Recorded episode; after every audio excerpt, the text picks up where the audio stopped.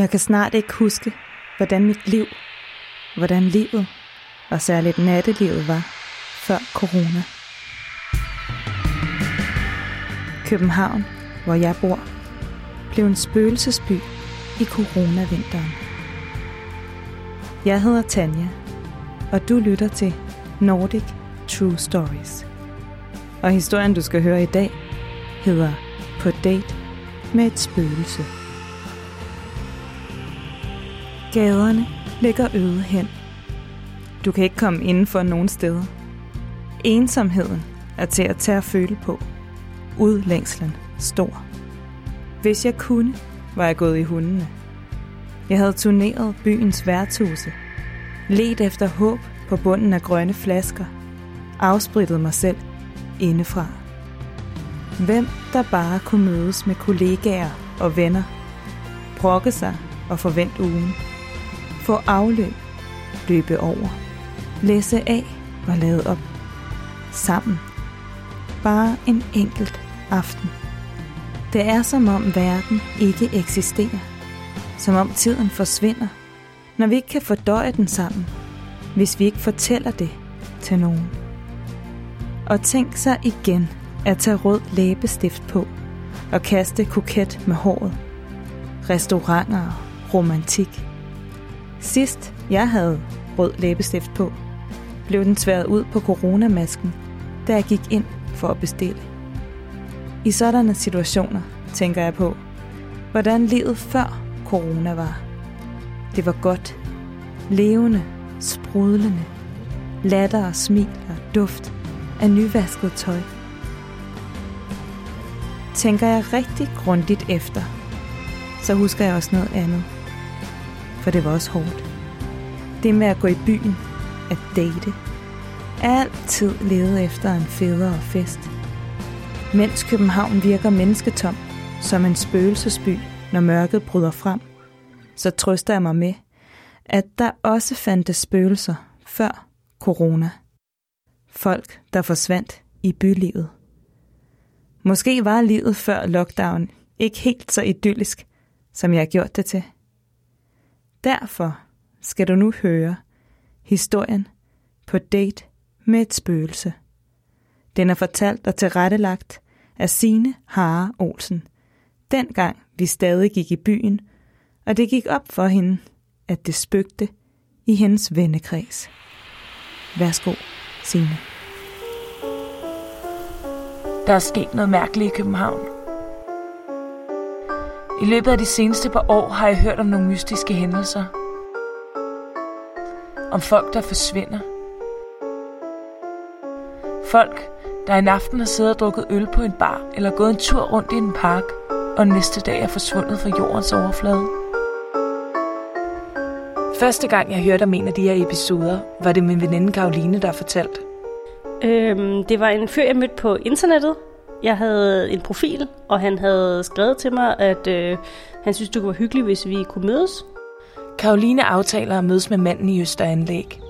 Det er en varm augustdag, og solen skinner.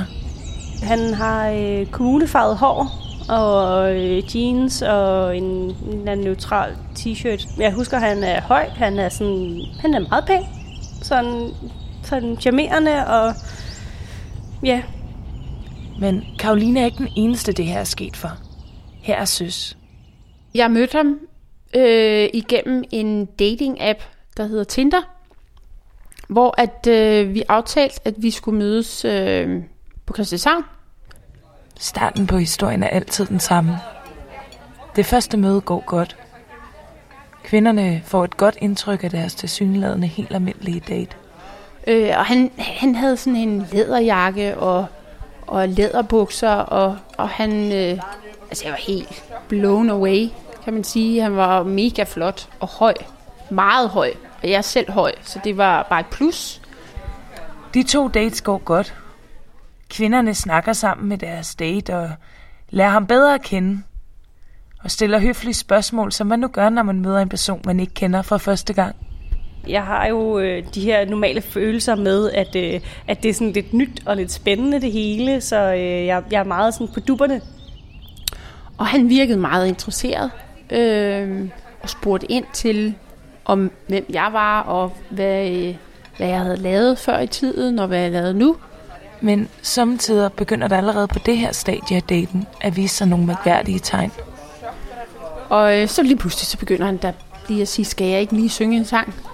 Og jeg tænker, okay, jeg kryber sådan helt sammen, fordi jeg er ikke så god til folk, der, der synger.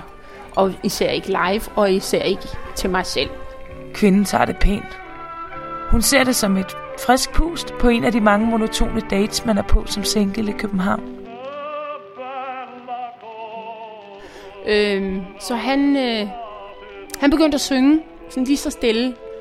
Og så lige skrue charmen lidt på, og sad og blinkede med øjnene og sådan noget. Jeg var jo fuldstændig helt... Øhm, jeg synes bare, at han var så fed. Mønstret er som oftest det samme.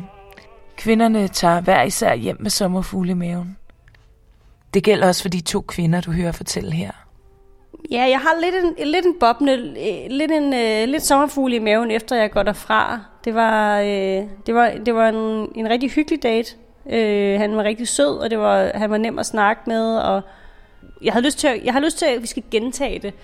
Altså, da jeg gik hjem, der havde jeg følelsen af, at det her gik jo egentlig rigtig godt. Altså, han var sød, og han sang endda for mig, øh, hvilket var jo helt vildt. Ham bliver jeg gerne til igen.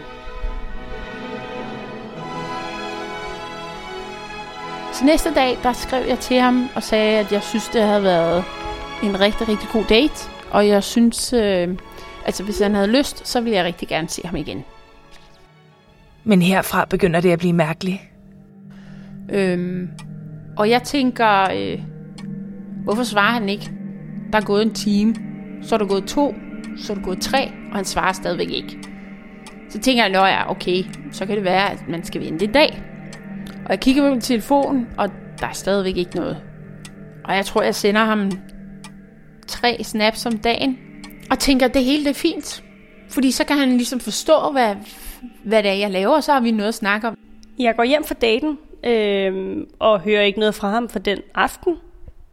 Næste dag hører jeg heller ikke noget fra ham. Og det synes jeg var rimelig underligt. Så dagen efter, så skriver jeg en besked til ham, og skriver, at jeg synes, det var rigtig hyggeligt, og at det skulle vi da gøre igen. Øhm, så sker der ikke rigtig noget. Jeg får ikke rigtig noget, eller jeg får ikke noget svar på den her sms. Øhm, hvilket undrer mig. Begge kvinder har altså været på to fantastiske dates med en mand, der bagefter ikke er til at komme i kontakt med. Først bliver de frustrerede og forsøger at kontakte ham igen. Så skriver jeg en besked til ham igen. Det er ikke noget, jeg plejer at gøre, men jeg skriver en besked til ham igen. Og skriver, jeg vil bare meget gerne have svar, fordi...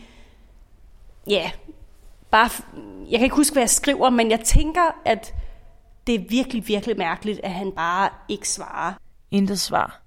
Jamen, så begynder jeg jo at tænke alle mulige mærkelige tanker omkring, altså, er han forsvundet fra jordens overflade, eller hvad der er sket? Ja, men det kunne være, der var sket ham noget. Jeg vælger at skrive til ham igen. Øh, og skriver til ham, øh, om øh, han har set, altså om han har fået min besked. Øh, og øh, jeg skal finde ud af at, at lave, øh, finde, finde en dag, hvor vi kan tage på date. Jamen, så tjekker jeg jo min telefon efter hver time. Intet svar. Og der er ikke noget. Og bliver sådan mere, mere sådan, okay, der er noget galt. Der er måske noget galt. Jeg bliver lidt bekymret. Øh, fordi det kan jo være, at altså, han er kommet ud for en ulykke eller et eller andet. Jeg hørte ikke fra ham overhovedet. Jeg har ikke set ham. Men jeg kigger så selvfølgelig, når jeg ser på, altså, når jeg går rundt og kigger på folk. Det kunne jo godt være, at han var iblandt. Jeg har ikke set ham siden. Her på den første del af min undersøgelse er der allerede nu begyndt at dukke mange spørgsmål op. Er det den samme mand, der er tale om? Hvor er han i så fald forsvundet hen? Og hvorfor kommer de her fortællinger typisk fra kvinder, der er single? Hvert år forsvinder tusindvis af danske mænd pludselig. Har du eller nogen du kender oplevet, at nogen du var i kontakt med pludselig forsvandt, så kontakt din lokale AUS med det samme.